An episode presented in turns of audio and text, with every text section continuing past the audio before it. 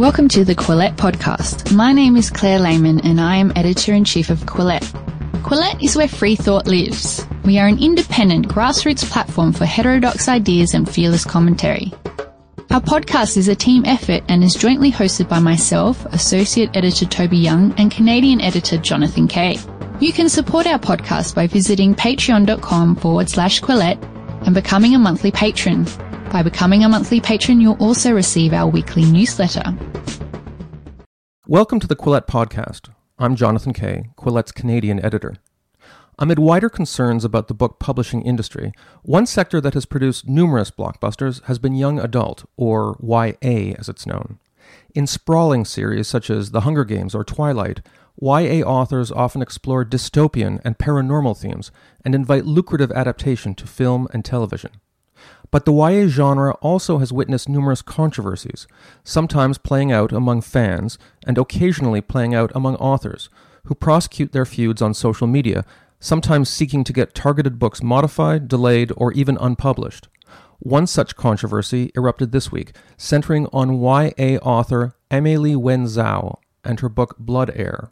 On Thursday, I spoke on the phone with Connecticut based author Kat Rosenfield, who has been following such controversies in YA for years, and whose new article about Blood Heir was published this week on Vulture.com. Here are excerpts from that interview. We apologize for the low audio quality during some parts of the phone conversation.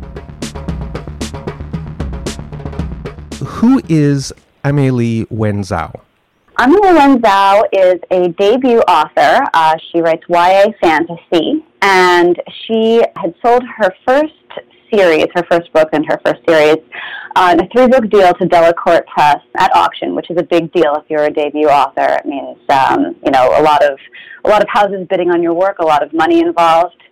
And her book was called Blood Heir. It was going to be the first of three, and it was slated for publication this June. Could you tell me a little bit about what you know about the plot of Blood Heir? So I don't know a ton. I became aware of this book in the context of the controversy surrounding it, which ended up being brief by comparison to, to what these the way these things usually play out. But essentially, it's a sort of an Anastasia retelling set in a world based on Russia slash Siberia, um, I believe with medieval influences. And of course, because it's fantasy, there's blood magic involved, people who have powers. The pitch line was Anastasia meets Six of Crows, which is a fantasy series. And it involves a rebellion with teenagers who are fighting against a larger power. So it sounds a little bit kind of Hunger Game ish, is that right? You know, I think that a, a better comparison would be something like uh, Leigh Bardugo's Grisha series, um, something that takes place in a, a, more of a sort of a medieval-inspired Game of Thrones sort of a, a landscape. But similar story: teenagers fighting the power, fomenting rebellion, um, and this just has obviously, of course, more magic in it too. Now, the author herself has an interesting backstory. Could you tell us a little bit about that?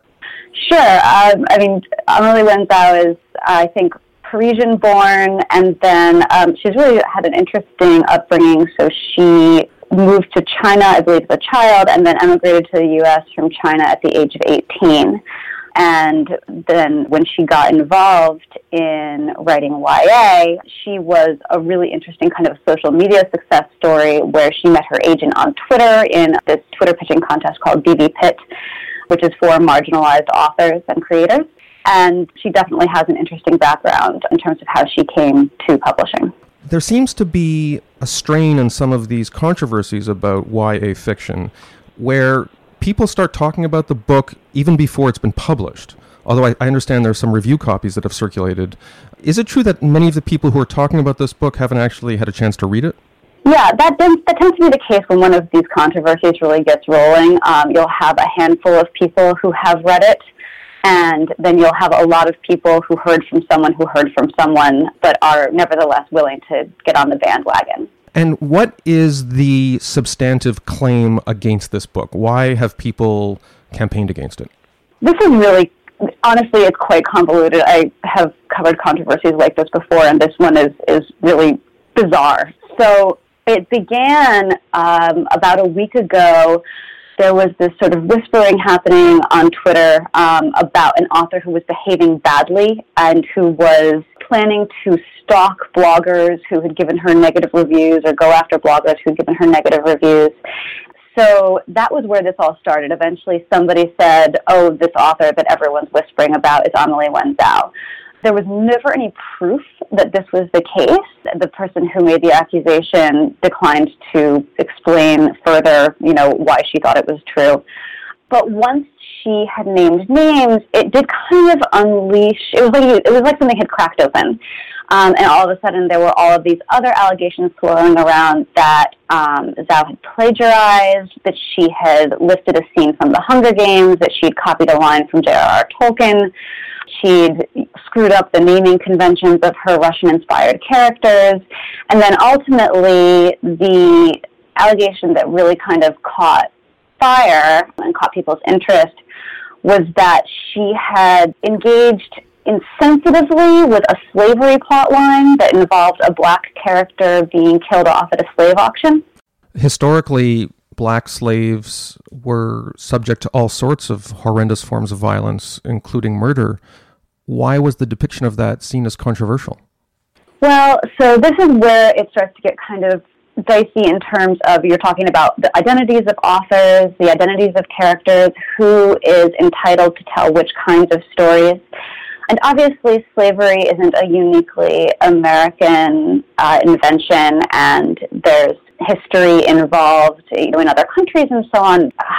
It's sort of hard to explain, but the people who were taking issue with this were coming at it from a very American historical context, you know, assuming that it was insensitive to for for Zhao, who's not black herself, to try to tackle this subject matter to kill off a black character in this scene, and the fact that it's it's not even necessarily clear that this character is black uh, ended up being kind of beside the point. So, just for the benefit of listeners, uh, these are American social justice critics who are critiquing a, a French born woman of East Asian ancestry writing a made up novel that takes place in Russia, and they're reading into it overtones about America's tradition with slavery. Is that right? Yeah, that pretty much sums it up. My understanding is that wrapped up in this entire controversy has been this subtext about who gets to call themselves a person of color in the YA community. Has that been part of the set of allegations against this author? Um, not exactly. There's the there's been a lot of kind of social justice related um, beefing and controversy in the YA community, which is very focused on diversity. Um, and I should add, you know, for good reason, because YA particularly is very much dominated by white female authors, and even in house in publishing, it's mostly white people working there. So there's a genuine desire to see more and different kinds of people telling more and different kinds of stories. But once you take that concern onto Twitter, as is typical for Twitter, things start to get a little bit out of control and a little bit ugly. About eight months ago, there was a little bit of a spat um, between Asian women writers and some members of, of the young adult fiction community on Twitter where one author, Justina Ireland, said something that some people felt was insensitive and exclusionary and suggested that Asian women weren't real women of color. And it just sort of spiraled into a you know a discussion of gatekeeping, a lot of subtweeting, a lot of suggestions that some people needed to only tell certain kinds of stories and stay in their own lane, and you know were certain narratives off limits. Um, and it's it's hard to say. I, I should make it clear that it's not. You can't paint a direct line from the one thing to the other. It's more that you have this kind of context for these conversations to take place. Uh, there's always this backdrop of a larger debate about who gets to tell certain stories, who owns certain narratives. Even before modern identity politics reared its head, these sort of spats would play out in literary circles. I'm thinking of Norman Mailer and his set in mid 20th century New York. How much of this is driven by pure jealousy? I honestly couldn't say. I mean, I think that certainly YA is very competitive, publishing is very competitive. You do see that these spats will not always, but often take place between people who write in the same genre, who perceive each other as competition. I think, the, you know, as far as jealousy, it's maybe more a sense of, particularly amongst marginalized authors, of, of very many people clamoring for very few spots on the shelf in the catalog with editors and so on. But it sounds like the actual financial stakes are quite high. In this case, you said a six figure deal was on the table? Yeah, I mean, it's, you know, that's not usual. So that was obviously an incredible success story for a debut author. To get a six figure deal, let alone a high six figure deal, is really, really rare. Most of the writers who write in YA don't make a living from their books. This is not the first time you've written about this broad subject. I guess it was a year or two ago. You wrote a widely read article also for Vulture on a similar controversy. Could you briefly describe that for our listeners? Sure. So uh, basically, about two years ago, I noticed that these sort of social, social justice oriented call outs were uh, a thing that was happening in the YA scene where somebody would get a hold of an ARC and an advanced reader's copy that's not gone through full copy edits, but is basically the book as it's going to be when it's published several months from then in, within the community, um, there were these controversies that would bubble up, and then sometimes they'd calm down, and sometimes they wouldn't.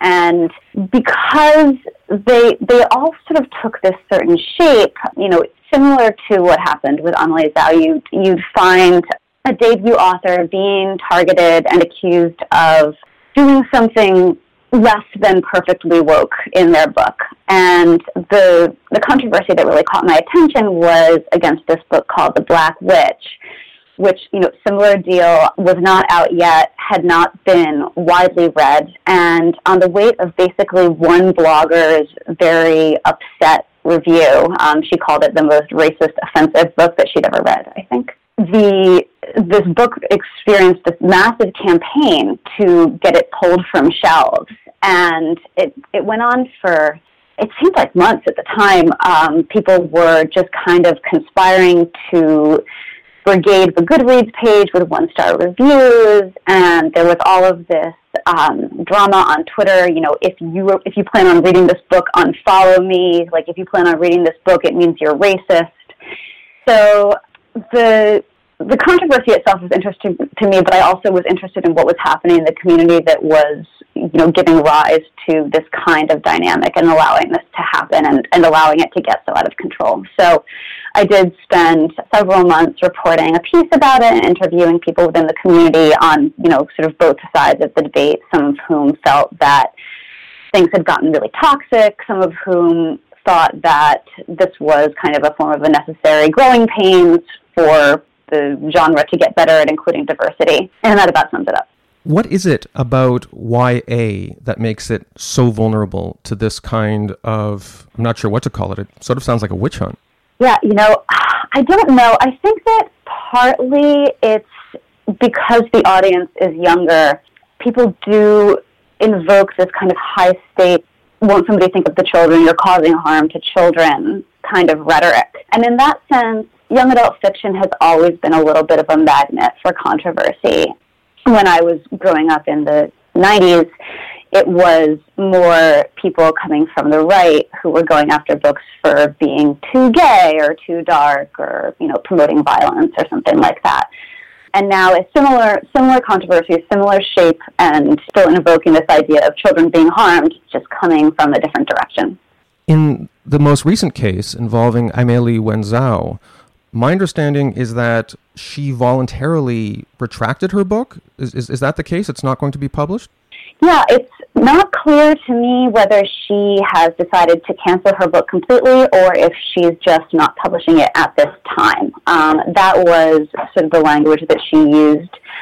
And it may mean that she intends to delay it and make edits to sort of appease the critics and then that it'll be released at a later date. Has the publisher given any statement on this? Uh, not that I've seen. I, I know that her agent has released a statement and she's released a statement, but I, I haven't actually checked to see if the publisher has released a statement. Have you spoken to publishers, not necessarily this one, and gotten their view of this phenomenon and, and what they think of it? So, when I wrote this piece about a year and a half ago, I did talk to a lot of people in the industry, including um, somebody quite high up in publishing.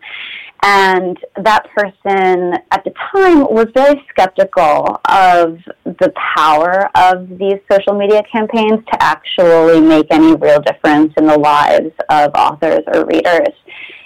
The, the sense there was that it was kind of a tempest in a teapot and that it was something that you could ignore and not suffer any consequences for. Have you had a chance to see what rank and file YA fans are saying on on Reddit or, or Twitter or Facebook? Well, uh, this book was really buzzed about. People really, really liked it. Um, and as is often the case, you know, it started with this kind of one rumbling. This, I mean, this story was a little bit weird because it started with this accusation of of weird bad behavior instead of an accusation of something wrong within the text. But even as the controversy began to kind of heat up a little bit, you could still see people saying, "Wait a minute, I, you know, I was so excited to read this, or I loved this book. What's what's going on? I don't understand what's happening."